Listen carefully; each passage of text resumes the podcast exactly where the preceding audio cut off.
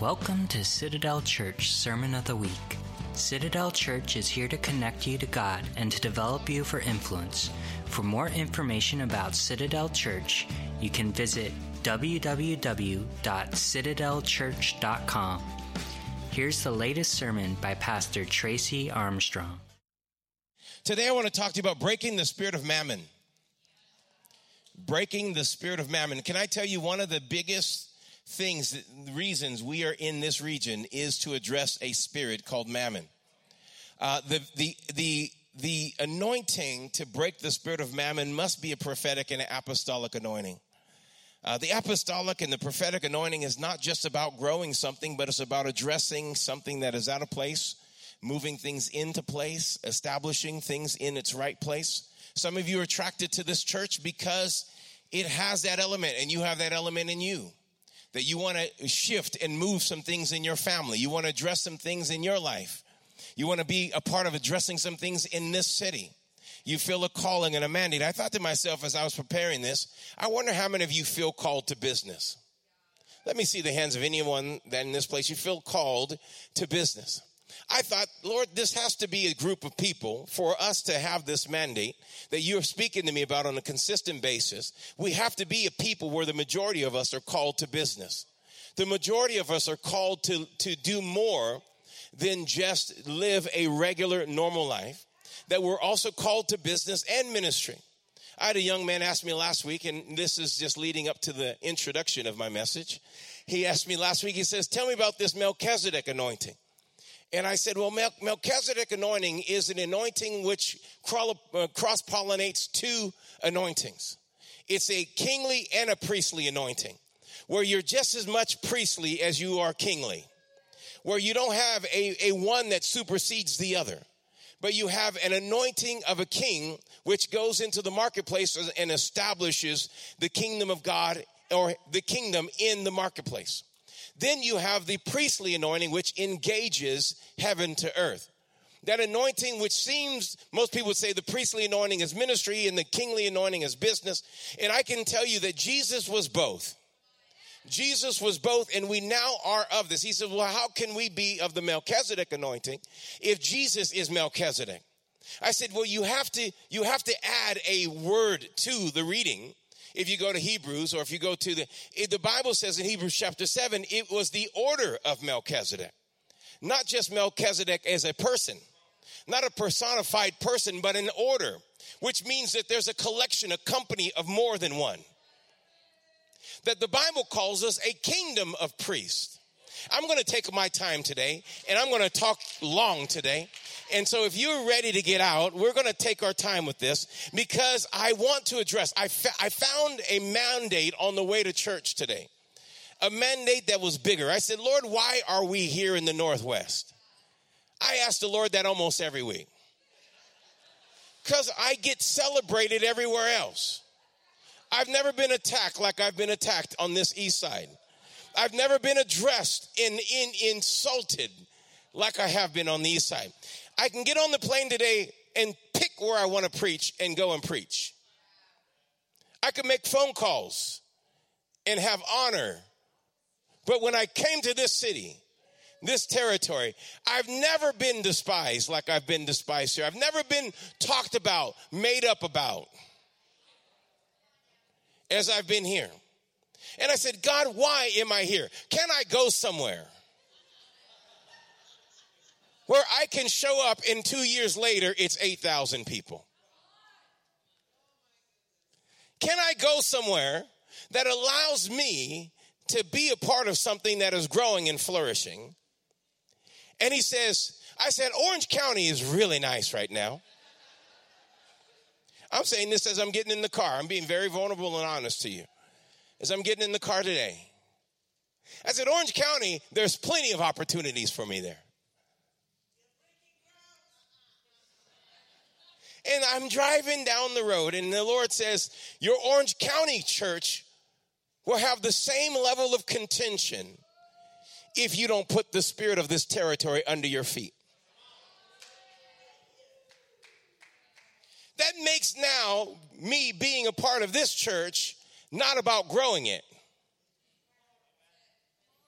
but about addressing a spirit of a territory that tries to kill apostles and prophets, that tries to destroy and refuses an anointing that can put it in its place. I've come with a mandate on me today. I've come with an assignment that I've not had in a long time. I've come with an energy that I'm so stoked and so stirred up to walk into a prophetic atmosphere an apostolic sound that was coming from the stage and a group of people that were saying yes and amen. I'm telling you, it doesn't take a whole bunch of us to pull down a stronghold and an evil spirit that mocks your anointing, that mocks the power on you, that mocks the authority on you, that mocks the favor on you. Let it mock because it's coming under our feet and it's coming under our feet because as it happens here, it will happen in the other places. As we begin to drive to church, I'm sorry I'm not in my message yet. As we begin to drive to church, I begin to think about all the other places the Lord said He wants to plant and pioneer citadel churches. Amsterdam is in the works of being pioneered. It's a it's the same spirit. Orange County it's the same spirit. Silicon Valley. It's the same spirit. Austin. It's the same spirit. And he says, Tracy, you can go and try to plant anywhere, but wherever you go, it's the same spirit that's going to fight you. And it's going to stir up contention in the hearts of those who don't know what they're fighting.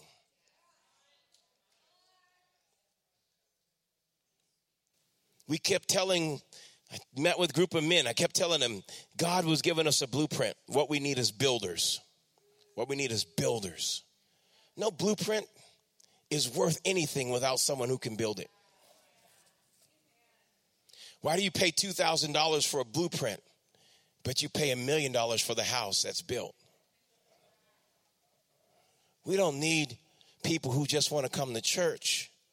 We need people who want to stir up something and establish something, who will fight through the, the anguish of doing something no one else wants to do. Today, we're going to start off with breaking the spirit of mammon. This territory is ruled by a spirit. It's called the spirit of mammon. Someone say mammon. Oh, I'm just going to have fun. Genesis chapter 11, it's interesting as we as you turn there, I want to just tell you Genesis chapter 11 is where we're going to start our address on the spirit of mammon. In 2008, the, the, the world went into a financial crisis. How many of you know it wasn't just your city and your block? It was the whole world went into a financial crisis in 2008. Something shifted the economy and it was interesting as I as I as worry and fear tried to grip me. I looked out the back uh, uh, of my window in my house and I saw birds. I mean, just scattered birds, uh, at least hundred birds on my back in my backyard, eating from everything, just just eating. And I looked out, and the Lord said, "Why are you concerned? Look at them. They're not worried about a recession, a global crisis. They're eating." Because I supply them through your backyard. Come on, somebody. My backyard, the pool, little pool that I was supposed to pull up, they were just splashing and they were not at all concerned that the whole world's economy was falling apart. He says, if they're not worried and you are also mine, should you not be worried? He says, the only reason you would be worried is if you've given yourself over to the Babylonian spirit. The only reason you should be worried is if you've given yourself to the spirit of Babylon and you've given yourself to the system of this world, and that's where your trust is. See, a bird doesn't trust in the system of this world. The, come on, somebody. The bird is not trusting. And the Bible says, Who are you? Aren't you greater than they? Isn't that what the Bible says? You are greater than them.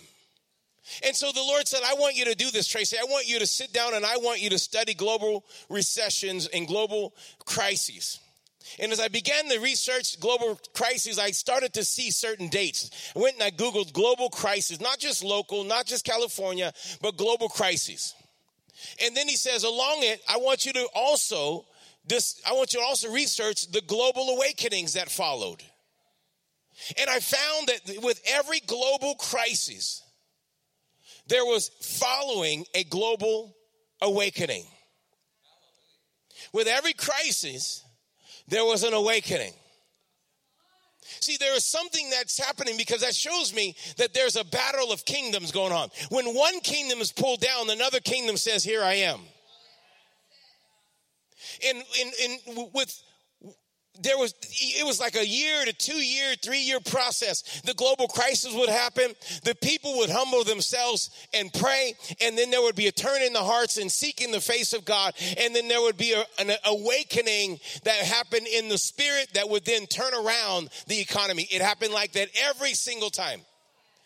Went back 1800 1700 went back. It was consistently. Even the the azusa street encounter. There was a global, global crisis. Then there was a global repentance. And then there was an economic shift.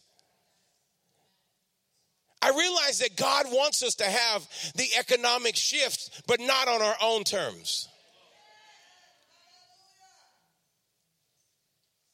As you study this Genesis chapter 11, it's a fascinating uh, piece of scripture it talks about a group of people. It doesn't call them Chaldeans, it doesn't call them by any other name but the peoples. The people of the earth. They were of one, one voice, one mindset. Someone say one voice, one mindset. They were one voice, one mindset, and they, they began to do something together in their unity. The Bible says in this territory, they began to build with brick and mortar. I think that's interesting with brick and mortar because brick has a very, very distinct thing. It's all, it's, it's, it's the same every single time. There's not individuality. There's not creativity. This is something that was used to force people in their work. It's amazing that the deeper you go and the higher you grow, the more you are supposed to be like and look like someone else. You become brick, a controlled environment controlled in society. Control. It's amazing how people will judge you based upon whether or not you look like them. Well, I don't know if you fit in here because you don't look like. The other thing I thought, thought was interesting about brick and mortar is that brick and mortar is usually the term that's used when you're talking about building a business. Brick and mortar business, now online entrepreneurship. But it's always about brick and mortar. It's always about the, the building of a business, building of something. This building is taking place, and I, I just think this is interesting because God comes down and he looks, he hears the sound of men working together, women working together, children working together, all with one heart, one mind, and he comes down. And the Bible says he looks at the city they're building and he looks at the tower they're building. Now get this, he's looking at the city and the tower. I asked myself, why is he looking at the city and the tower? Because God is hearing people build, but they don't have the blueprint. He didn't give them the blueprint. He's looking to see, is this the blueprint that I have for the earth? People are working on things in their lives that have not been given the blueprint from God. I'm, I'm, I'm basically laying down foundation of the Babylonian system. The Babylonian system wants you to build and look like everybody else. Do everything you can to fit in. Don't ruffle feathers, don't be different. Sound like everyone else talk like everyone else, look like everyone else. Don't allow your individual creativity. God never built with brick. God always builds with the stone shape that you are. You go to Israel and you look at the wall. The wall, I'm like, none of this is like perfect. It's all different. See, we should be able to get along even though we're different. We should be able to work together even though we're different. I'm talking about the Babylonian system for a moment here. He says, There's no building, there's no blueprint. He says, Look what these guys have chosen to do. Look at them, look what these guys have done. This is what they've done in, in their imagination at this point. If they really start to dream, what could they come up with? Come on, if they really start to work, what could they come up with? And he says, I got to confuse it now. It's interesting he uses the word confusion because he doesn't actually introduce confusion, he adds more opportunities. God doesn't confuse you by taking away things from you. Confusion comes when he gifts you too much. You take away a person's confusion, you take away their creativity.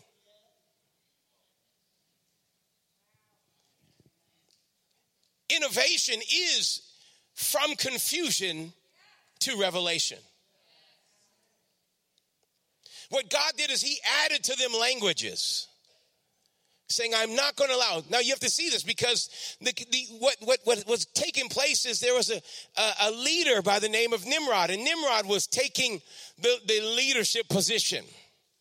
He was forcing the laborers to form into brick instead of building God's way, he was building and uniforming everybody. Now, this is going to be, I got to give you this foundation.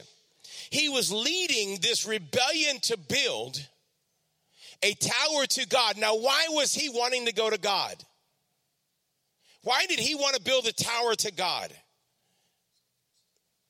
He said, Let us build a tower, let us build a city so that we can have our own name so that I can be famous. He's trying to take on this platform of building without having to rely and sub- submit to God. The Babylonian system tries to do it without God. Now you have to see this. This is a single point I want to, before we move on to the next level, the next stop. This is important that you get this because the Babylonian system wants to build a tower to God. He said, Let us build a tower that, is, that, that rises to heaven. Can I tell you, the enemy wants to use materialism for you to build heaven on earth. The Babylonian system will include God as long as it can control him. The Babylonian system wants heaven under its material authority. That's why many churches are, the fight of the leadership is to be free from the control of money givers. Is because the Babylonian system, you can be a Christian and not use godly ways to make money.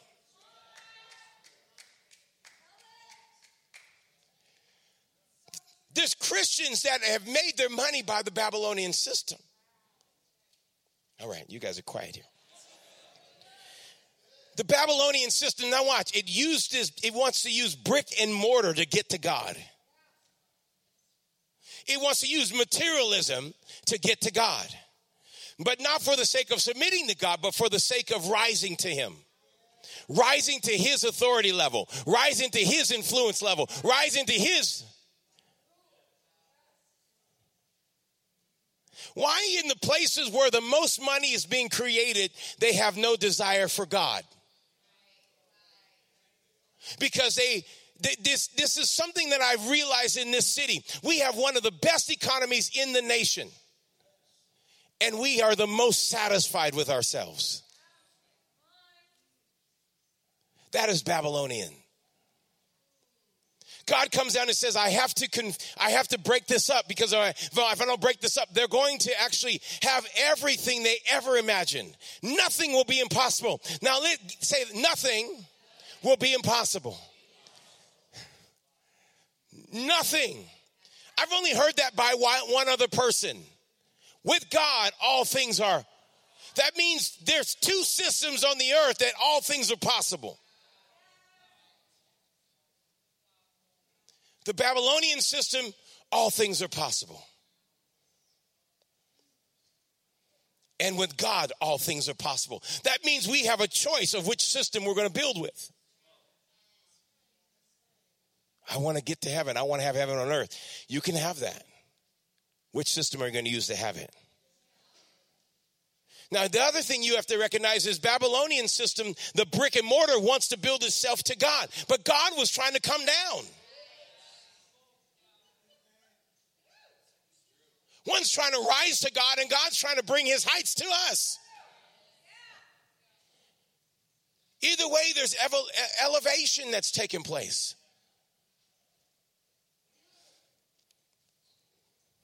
The Babylonian system, led by Nimrod, when God scatters, everybody still goes to what their language is and their mindsets. Even if they didn't understand the language, they were moved to the mindsets. So those that were led by Nero, uh, Nimrod, they followed Nimrod and became Babylon, the city that we know of. And then Babylonian mindset is still there to take down God.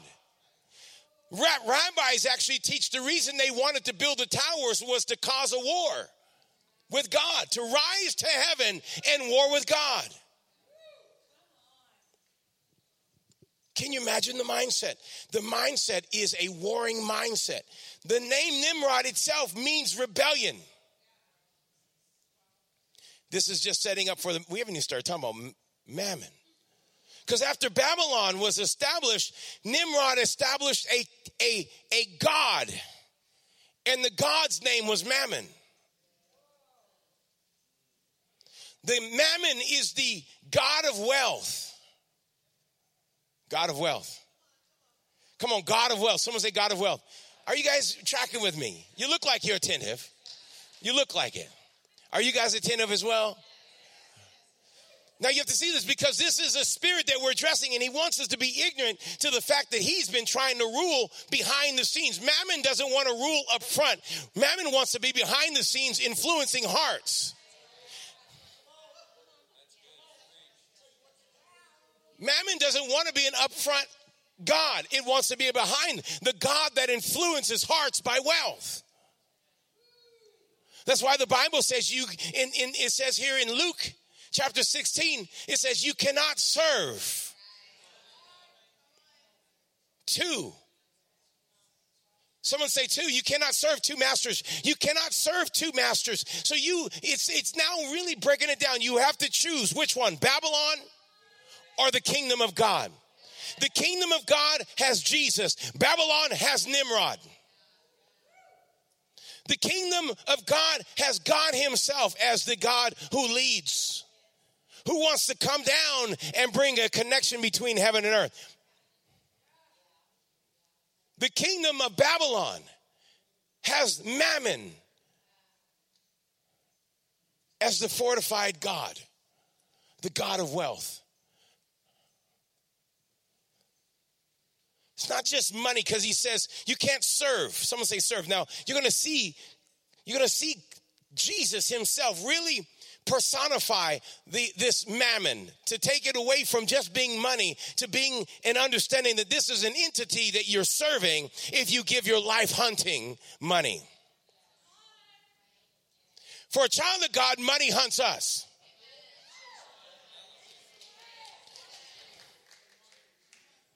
See, one of the big understandings of spirit of increase in the Bible is that it wasn't until a, a the, the, the sin happened in the garden that gold ran from us.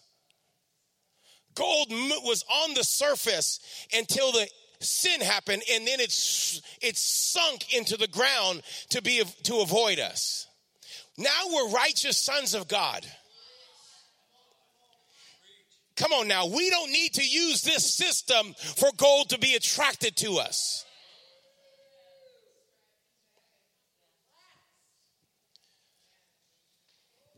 He says you can't serve two. He says you will either hate the one or love the other. You will hate, these are strong terms. You don't use this as simple terms. These are these are conditions of the heart. You will either hate the one or love the other. Someone say hate or love. So you either, you can't just say, I want money and still love God.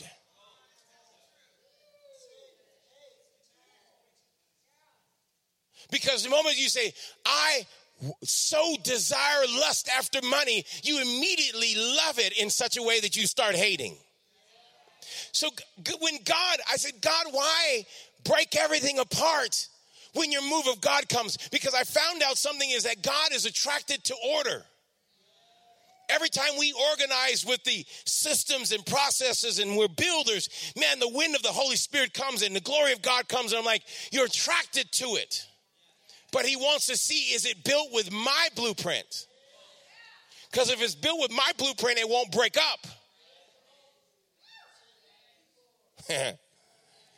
but if it's built with Babylon, if it's built with Babylon in mind, if it's built with your fame in mind, if it's built with your desires in mind, it will break apart the moment I blow on it. God released the sound of his spirit in, the, in, in Genesis 11. It's the same release that he released in the Acts chapter 2. He released it and it broke everything apart. In Acts chapter 2, he released that same sound, adding language, and it brought everything together.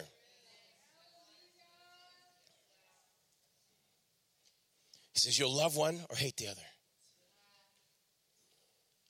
He says, You'll either be loyal to one. These are deep words. Loyal, my loyalty is. It's amazing because the attack that came against me is that I am misusing money. That I am a money grubbing, not knowing that I gave more money to this ministry in sacrifice. When this ministry needed money, I went out to preach just to make money to take care of this. I took my money and got it out of foreclosure.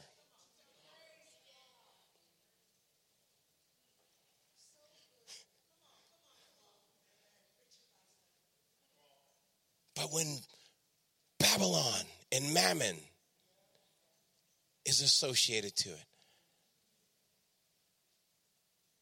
My wife and I have not taken a raise in over 10 years. And people think, I have not talked to you about this because, but today I'm addressing a spirit. How dare you think that I'm going to one day stand before God and him not ask me about anything that I'm doing unrighteous. There's not enough grace in the world to cover me. There's not enough grace in the world to keep me from standing before him and answering to every penny that was spent and everything that was done in this ministry. You, that person's judgment, your judgment has nothing on me because I will be judged by one greater.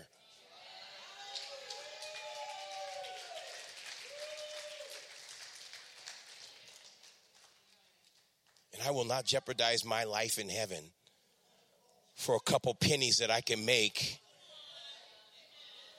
I could make more money if I left this ministry.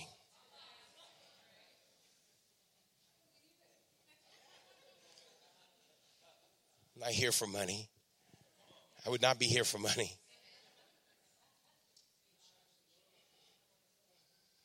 But I'm about to turn, turn this upside down because I have a bullseye.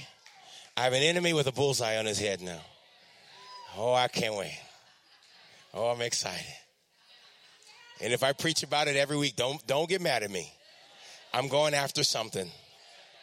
Come on, are, is there anyone? I'm going after something. Because it's the one thing that tried to kill the move of God. It tried to kill the move of God.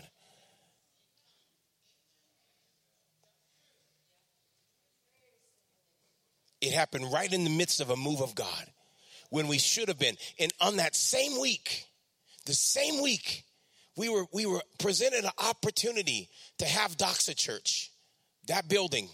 The realtor said, You can have this. I sat down with the leaders. I said, It's a lot. It's a big faith move, but do, I need your faith with me. And all they did is attack me. And I knew at that time, you weren't in the right position to go in this next level.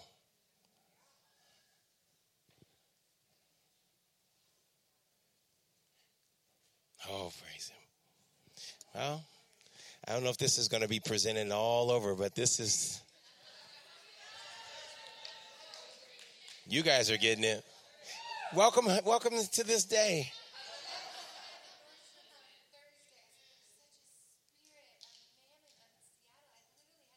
It's it's the spirit of mammon, a major. She recognized it on Thursday at Nordstrom's. That's a good place to you can get some. I like Nordstrom's too, but I'm walking around like mammon. I'm not spending your money. I'm spending the money from Jesus. He says you'll love. Now he says you cannot love both God and mammon. You can't love both God and mammon. You can't love both. That's it's amazing. I thought to myself, how many times does God Himself re- compare Himself or even a- a- announce that there's someone that you would choose over Him? There is, there is not a lot of times, I haven't found one yet other than this, that God would say, You are going to make a choice in life. It's either going to be mammon or it's going to be me. There's, there's never have I found that that revelation of how powerful this entity is a God is. It was the only entity that in Babylon, before Babylon, in the days where the people were building, do you know that Abraham was alive? At that time, he was 48 years old. Noah was still alive and Shem was still alive. The people that came off the came off the ark were still alive, still preaching, and the people turned away from them. and chose. See, that's how strong this rebellious spirit of Nimrod is. This Babylonian mammon spirit is enough where God says, You are going to have to choose between us two. I'm not going to play games here. I'm not going to play games. You either like her or you like me. You make a decision today. Don't you dare play no games with my heart. This is the only one that God got to know. You saw his jealousy really come out. You guys, did you get the picture? You erase that phone number right now. This was the only one that God got enough, like, don't you play with my heart. You be loyal to me or you are going to hate me, but you're not going to have the both of us. You can't have your cake and eat it too. I should have named this cake and eat it too.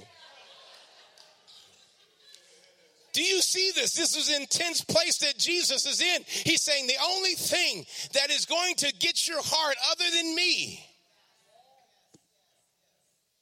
is this love and loyalty to mammon. I realize in this thing is that they both want you. That you are the object of both of their eyes. Mammon, Babylon wants you. God wants you. And they both want to give you the same things. They both want to give you flowers. They both want to give you jewelry and rings. They both want to give you cars. It's not that we don't get those things, it's just why we get them. One is out of usury. Oh, come on now. Little sugar daddiness. Then the other one is true love. I want to take you home to Papa. One just wants to use you, the other wants to introduce you to the family.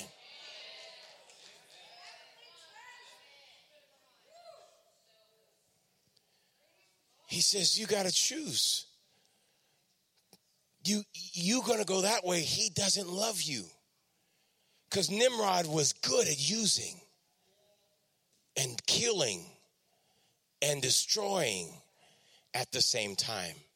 He was a thief, stealing, killing, and destroying. He used God's system of what he said redemption was going to be. If you learn to work together in business, make bread together, then I'm going to prosper you. And Nimrod saw his opportunity. Look at them, they all work together. He used God's system of building for his own motivations.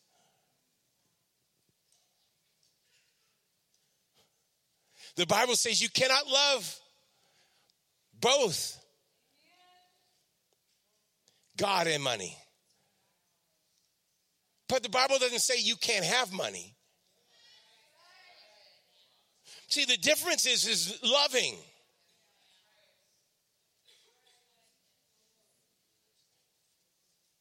It's, it's, it's, it's, it's, it's, funny because when I just heard it, it's a tool. It's, it's funny when money goes becomes more to you than a tool, but it's an emotional fulfillment.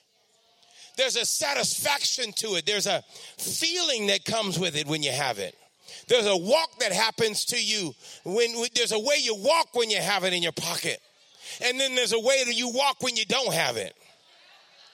If your walk changes when you have it versus when you don't have it, there's something wrong with that. If your talk changes when you have it versus when you don't have it, there's something wrong with your relationship with it. It has gone from being a tool to being connected to a God.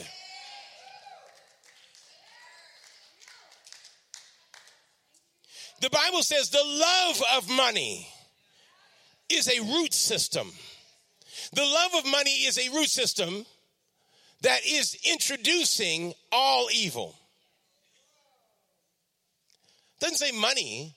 I remember when I was going to Sabbath school when I was young, they'd say money is all evil, it's the root of all evil. The Bible doesn't say money is the root of all evil. It says the love, the root system of what happens in your heart is what generates evil. That means this Babylon, this Nimrod thing, that means there had to be some money associated to it. Had to be about money. Everything that's evil has some kind of money motivator. The love of. The love of. Someone say love. God's not angry at money. God wants you to be wealthy. God wants you to have money, but He doesn't want money to have you.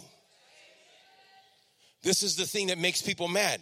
Someone said to me, I've given so much. I said, Sir, I don't know how much you give. I don't look at your offerings. I don't look at because I don't want you to try to control me. And if you say I got to go, I don't want to know what's leaving. And I and he and he got so mad at me. I mean, he got angry at me that he didn't know how much I didn't know how much he was giving because he wanted me to treat him differently as he was threatening to leave. Get on with your bad self. I don't have a root system of your activity because I that's Babylon speaking to me. That's a Nimrod mammon spirit talking to me, and I don't have any room for you. All that we did, I don't know what you did. All I know is this I asked you to build and you didn't build. Because I'm not looking for this, I'm looking for builders. God didn't give me a bank, He gave me a blueprint. I need builders. And if we have builders, we'll have more than enough money. Need builders. The love of it. The love of money. And he says, and you know, it's interesting because that love of money will cause your faith to flee from you.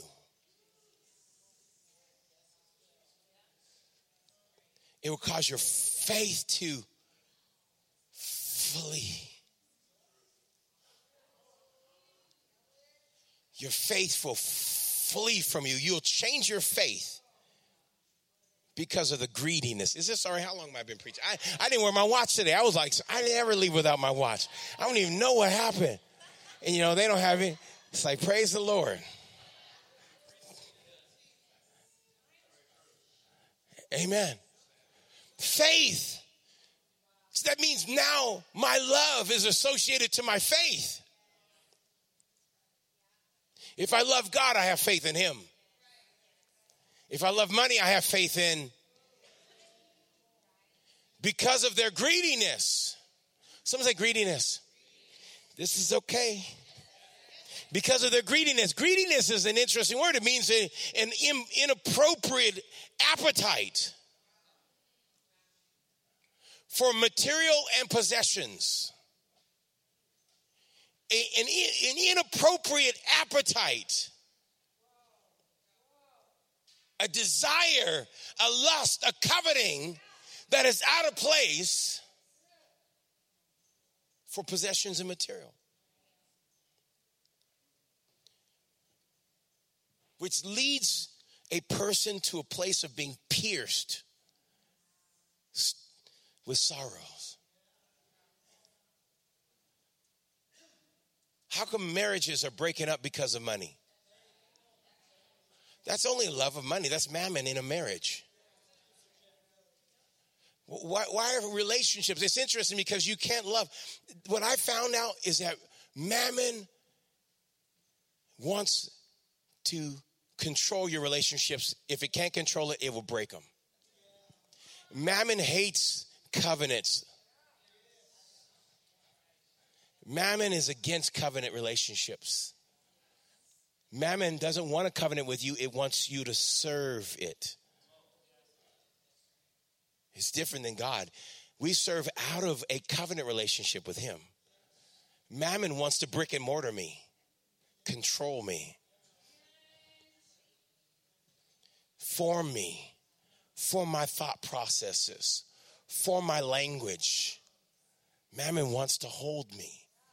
Do you know that there are some thought processes that we have that we don't recognize that mammon has been controlling. Pride is a thought process. the spirit of pride works with mammon.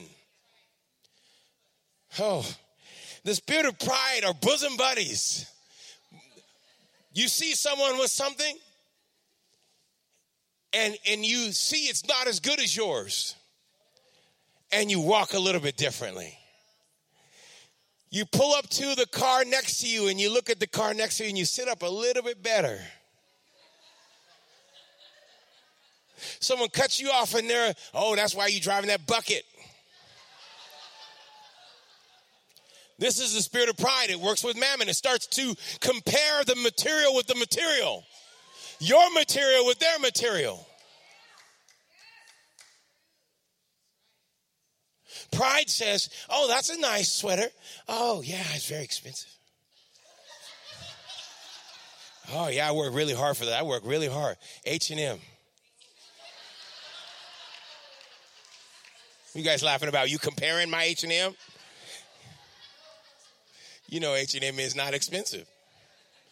But pride speaks as if it is. Yeah, it's European. See, pride starts to work in elevating yourself. That's what Mammon wants. Mammon wants you to feel superior to, everyone else. Pride. But pride also has, or Mammon also has a secondary mindset, which is poverty. The mindset of poverty. Oh, that's a nice sweater. Oh, this whole thing. Poverty plays down pride plays up. Oh, this old thing, I got it on sale. Four times it was on sale. It had 4X sale on it. I, I think I only paid a penny on it. Oh man, it's no big deal. This old thing has been in my closet forever.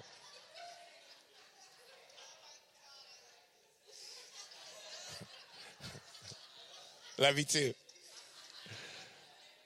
Poverty. Poverty is another comparer. See, it's mammon always wants you to compare. Well, look, how can you make that much money and I don't make that much money? I work harder than you. Well, that's comparison. No one said working harder is the key to making more money. Only Mammon says working harder is the key to money with your brick and your mortar building. But God says, I'm your provider.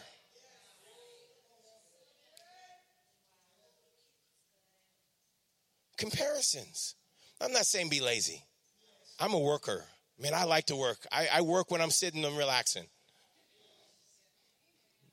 My, my wife wonders if my mind ever turns off. I'm always working. I'm always working. She makes me take mandatory breaks. She makes me a cup of coffee. She says, sit here and stop. Just chill out. Stop. Put your pen down. Put your ideas down. Stop it. She makes me do it. Praise the Lord for her. I will live longer because of her. Because I have a tendency to be a workaholic. I can work. I want you to understand if you have to exalt yourself in the midst of it, it's mammon. If you have to belittle yourself in the midst of it, it's mammon. Neither of them are true images of how God sees you. That's not how God sees you. Only mammon wants you to see yourself in a perverted way. What's wrong with saying, that's a nice shirt? Thank you. It's a blessing of the Lord. God bless me to get this. H&M. Thank you, Lord. What's wrong with saying thank you? The one of the things that was most attractive to me from about my wife is I would give her a compliment. She says, "Thank you." She said, "Oh, this whole thing." She just said, "Thank you." I was like, "Wow, she's that's confidence. I like that." Thank you. Oh no, shucks. No, that's not even attractive. Stop it. Thank you. Because thank you is not trying to elevate or lower. It's just accepting. This is this is the reality of it. I'm not trying to pretend in any way. I'm not trying to be what I'm not. I'm not trying to pretend like I'm something bigger than I am or something lower than I am. This is what you have. That's transparency. That's sincerity. That's what God loves. That's what humility is. Humility is just here. This is it. Oh, but you gotta you know, something's jacked up with your eyebrow. Okay, yeah, but that's all right. Praise the Lord. I can pluck them and get them right.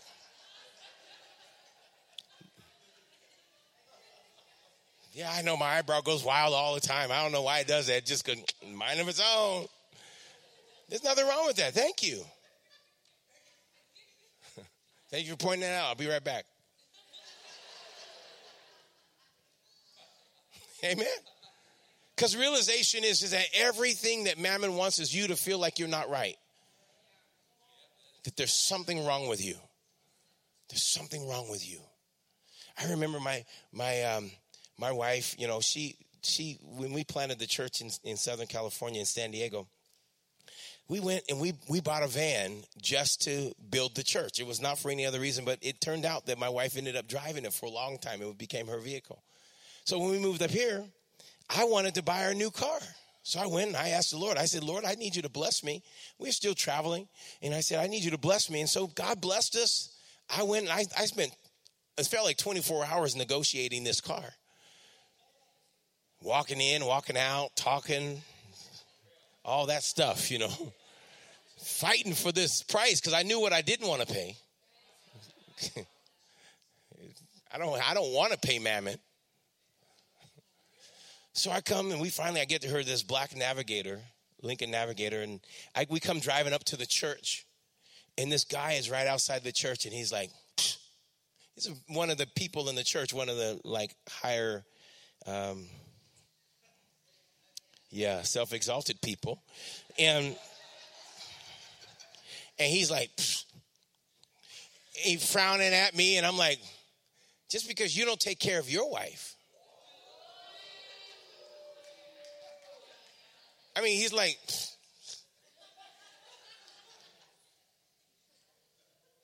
I thought to myself, you mean you mean because I'm a preacher, I shouldn't have nice things? Really? I didn't serve I'm not serving God to not have nice things.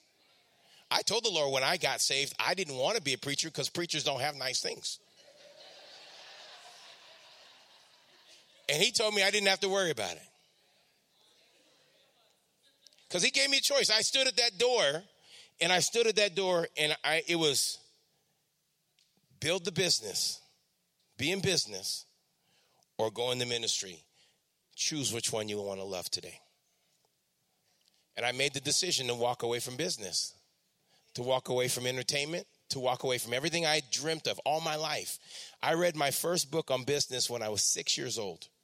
Had my first encounter with the presence of the Lord at six. All my life I dreamt about having money, being in business, being, and he said, walk away from it today. I said, but I don't want to be a broke pre- preacher still wearing patent leather when it's out of date.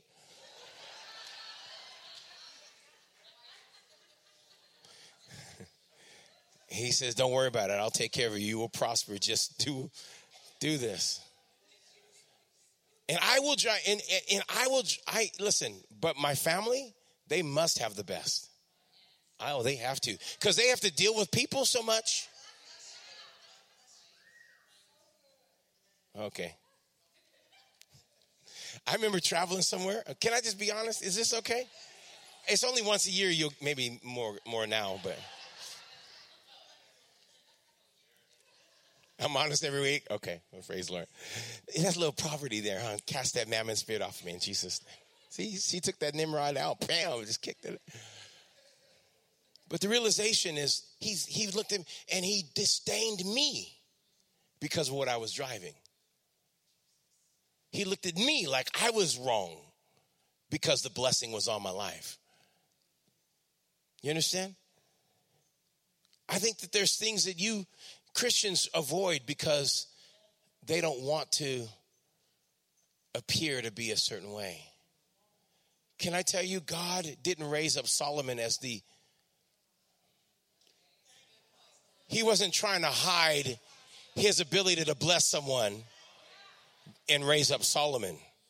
Where, the, where Babylon submitted to Solomon. The house of God and connected. The Lord started speaking to me, my house should be connected to his house the way Solomon's is. I just think that should be a, but if you don't believe it, then you can't embrace it. I have no idea what time it is, guys. I'm sorry. The restaurants will still be there, though. I'll finish with this thought. First Timothy chapter 6 verse 10 it says talks about the love of money and evil then it goes to verse 6 go to verse 6 and it says um, godliness and contentment is great gain some translations say are the means to great gain do you know before that, the, before the verse before it says that some of people are t- teaching that if you're godly, it's the, it's the way to gain. If you want to increase in life, be godly. He says, don't do that. But he says, now this is because the wealthy people were godly people. And so he says, now this is what you need to understand. That word gain, the word gain is, is, is, an, is a great word. comes from the word poros, which means the way of or the means of to it's your means. He's saying if you want to have gain, if you want to have means, and if you look up the, I put it in, I put it in in the uh, YouVersion. If you look there, there's a word that says, uh, uh what does it say? Money making. Anyone looking at money? Money getting. That word gain means what? That word gain means money getting. Now watch. Now godliness with contentment is great. Someone say the word great is the word megas. It's like Sam's Club, Costco, mega, bigger, loaded. Megas, money getting. Now, how what's in God's mind, the key to getting mega money is godliness with contentment.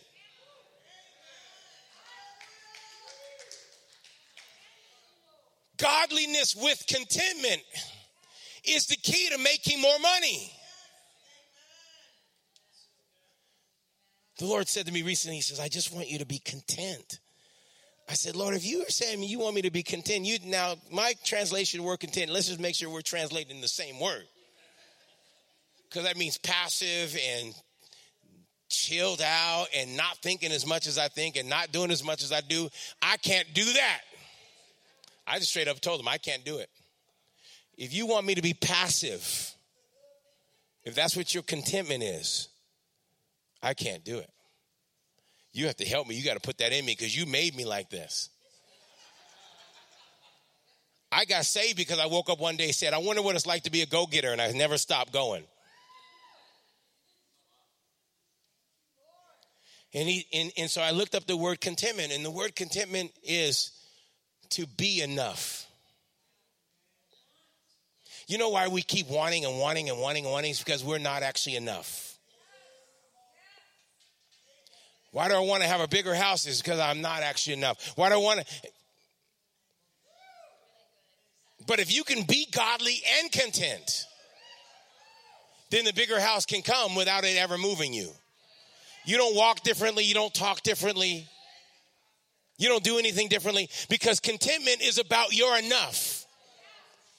I have this, my, you know, we're building an app as Barrier Buster, and I have in this this Barrier Buster reminders of of in the Barrier Buster reminders of affirmations that I need to say, and I put in in my affirmation, and it pops up on my my calendar, and it comes up throughout the day. I put I put a time that I wanted to come up, and it says, "I am enough." See, when you are, when I am enough, oh, then I'm enough. When you are enough and God is enough, then the enemy cannot get you. He can only get you when you don't think that you're enough. When you think that you need to have more to feel enough. When you think you need to have that to be enough. When you think you need to have that big old church to be enough. I want it but I'm working on being enough. Contentment. Thank you, honey. She beat up that Nimrod again. See, this is the thing that I find that when I started to help people in, in coaching people in success, and the Lord says, I want you to stop doing what you're doing. I want you to stop teaching them that. And he said, it took me, I took seven years off. He says, I want to reinvent you. I want to reinvent your whole coaching style. And he says, I want you to focus on character. Because brick and mortar is successful. But if we teach the same thing everybody else is teaching, it doesn't make us different, then we're given into the spirit of Babylon and Mammon. And so I, I've resolved that I must teach biblical success. Not just success, because I can take everybody else's teaching on success in my own processes of success and interviewing people and teach success. And it is the same thing that Nimrod builds with. It's no different. But there's no godliness and contentment in it. You know, the Lord spoke to me when He says, Tracy, this next season of your coaching, you're going to coach and you're going to teach biblical success. You want to hear this, Julie? He says, because everything in the Bible is megas. Never, nothing. You know, we hear of things, it's like, oh, that was of biblical proportions. That's what he said. If you teach the Bible, you get biblical proportions. People try to explain away and why the Red Sea split the Red Sea, the wind blew this wind blew that way. But the fact is, it never happened like that ever again. Even if it was natural, it was of biblical proportions you and I are going to live in biblical proportions.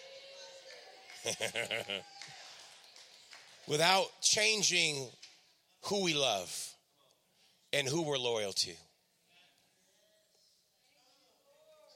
God wants us to have great gain.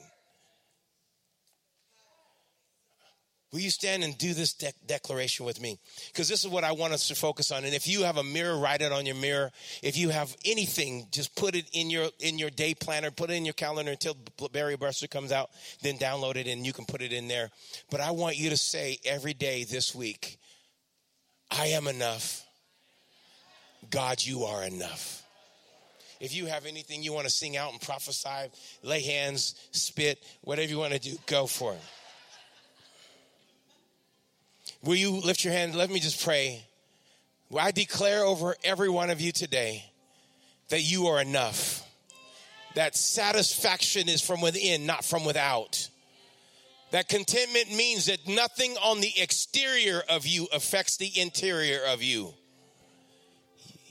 You are enough.